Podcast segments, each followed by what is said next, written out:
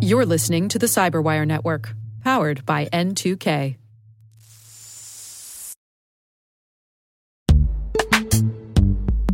This episode is brought to you by Palo Alto Networks, the leader in cybersecurity. As AI driven attacks increase, organizations can't afford to have network security that's stuck in the past. Discover how Palo Alto Networks can help you predict what's coming and proactively secure against it with a zero trust, AI powered network security platform built to secure whatever, whenever, wherever. To learn more, visit paloaltonetworks.com slash network security platform.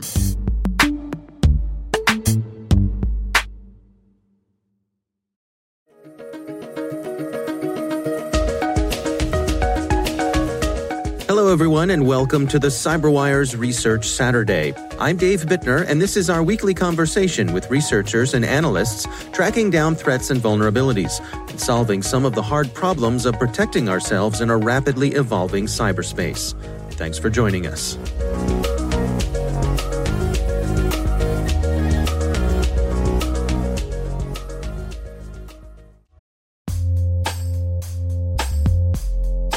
With over 8,000 threat hunters analyzing over 65 trillion signals daily, Microsoft works tirelessly with the federal government to keep our nation's data secure. This 30 plus year partnership is driving mission innovation that is secure by design. Whether optimizing your existing defenses or tackling advanced threats with AI, Microsoft gives you the intelligence and the automation you need to defend at mission scale. Let's work together to stay ahead of emerging threats and secure your mission anywhere. Learn more at aka.ms slash fedcyber. That's aka.ms slash.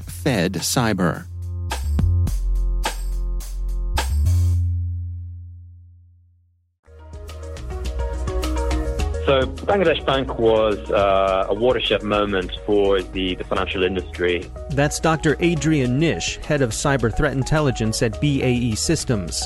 His team has been tracking a new cyber enabled bank heist in Asia.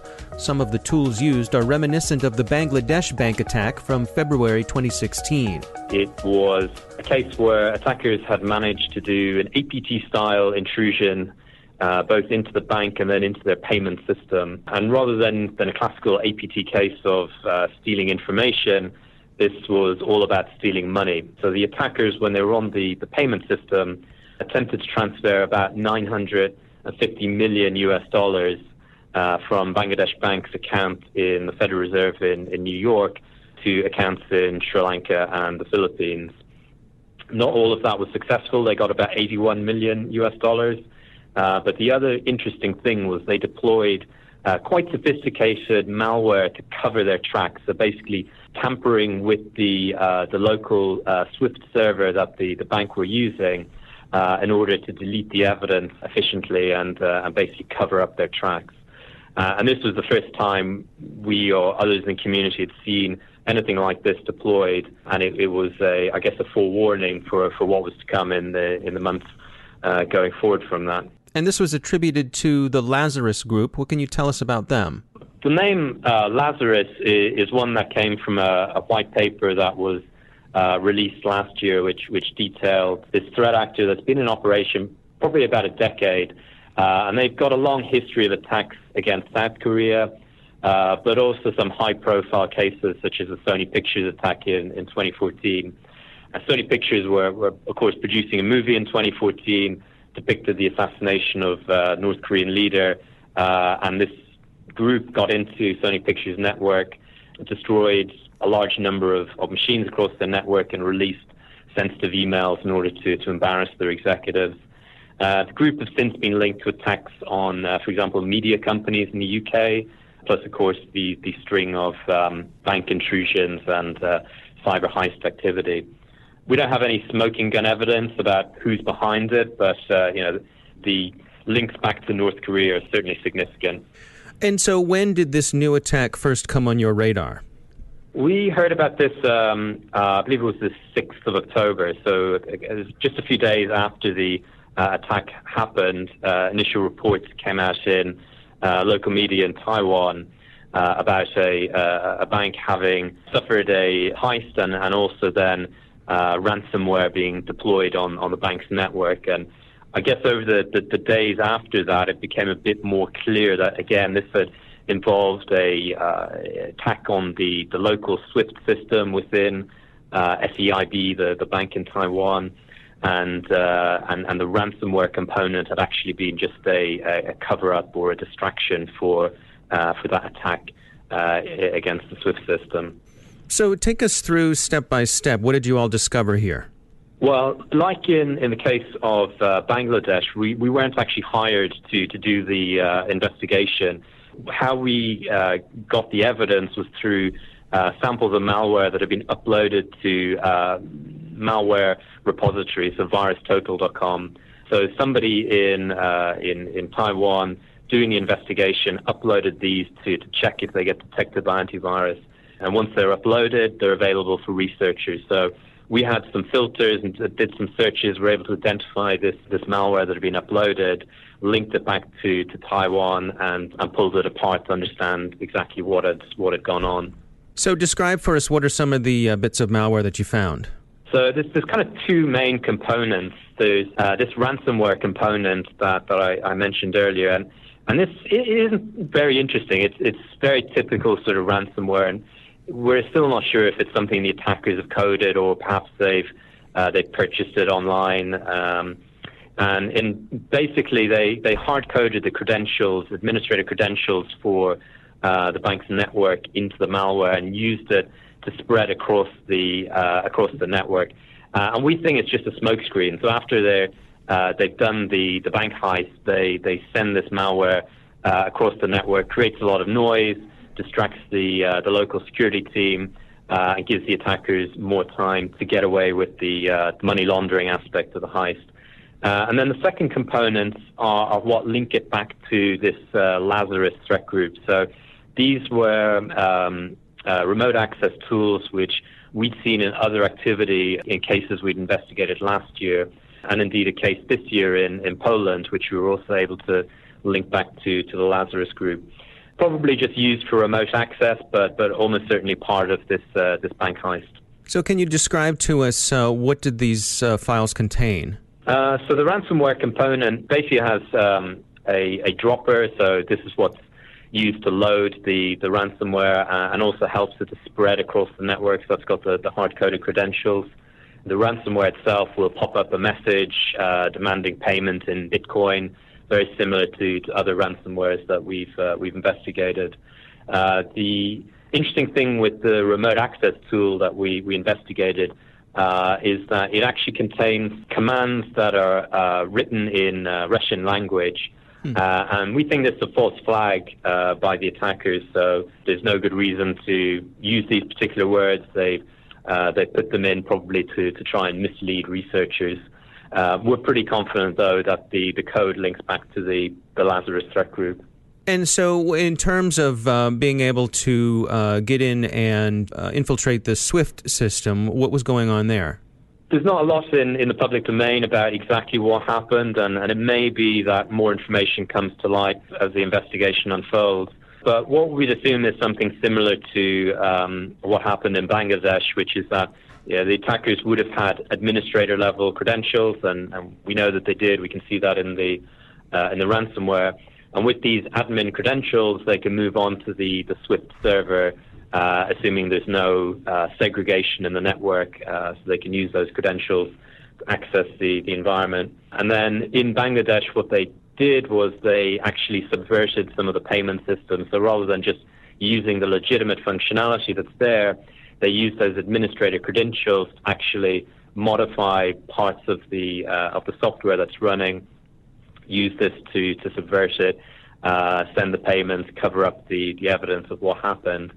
This group is also pretty efficient at uh, deleting evidence after themselves, so they they uh, they'll often use uh, cleanup tools to, to hamper the, the forensic investigation. So wiping out some of their previous malware, some of their log files, uh, deleting event logs, all this sort of all this sort of stuff.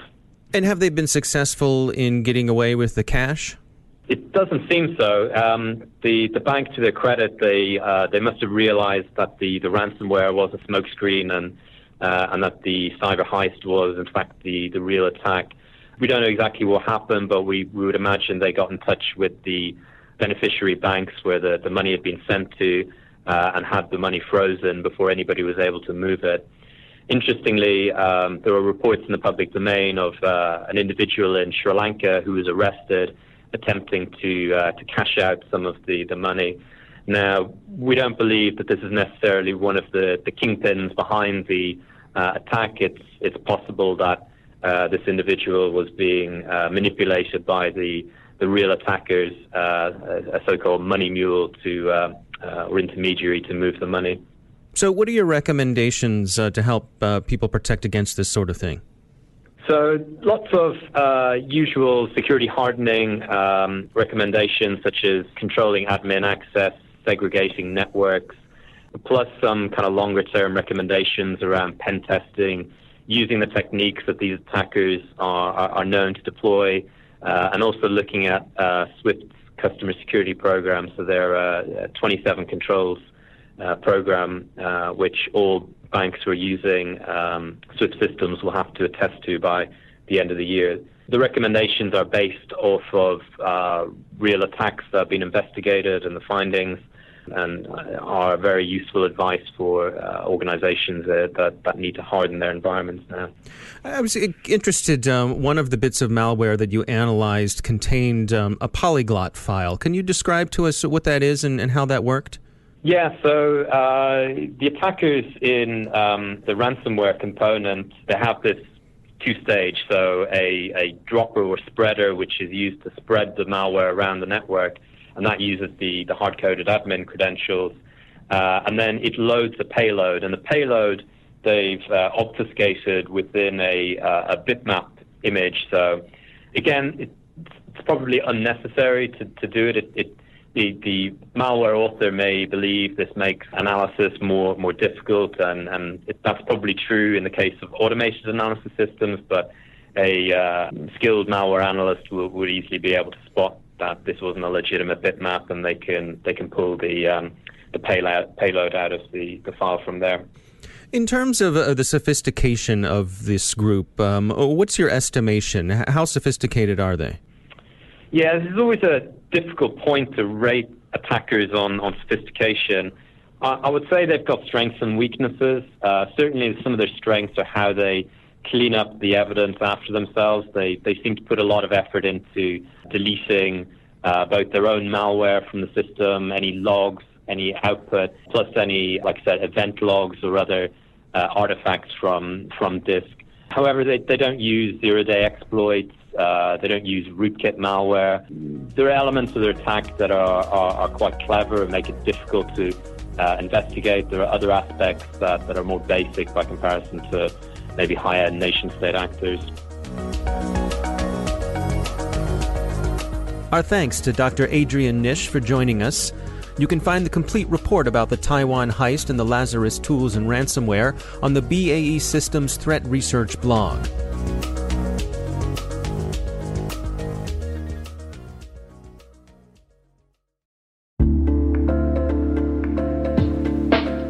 Everybody. I want to take a few minutes here and talk about our sponsor, Splunk. You know, you need to keep operations humming around the clock, but potential disruptions are everywhere. Splunk helps you predict problems and find and fix issues fast so you can reduce risk and ditch downtime. The world's largest enterprises rely on Splunk's unified security and observability platform to become more efficient, resilient, and innovative. With Splunk, you can react quickly, evolve faster, and be ready for anything. Stay ahead of disruptions. Learn more at splunk.com/resilience.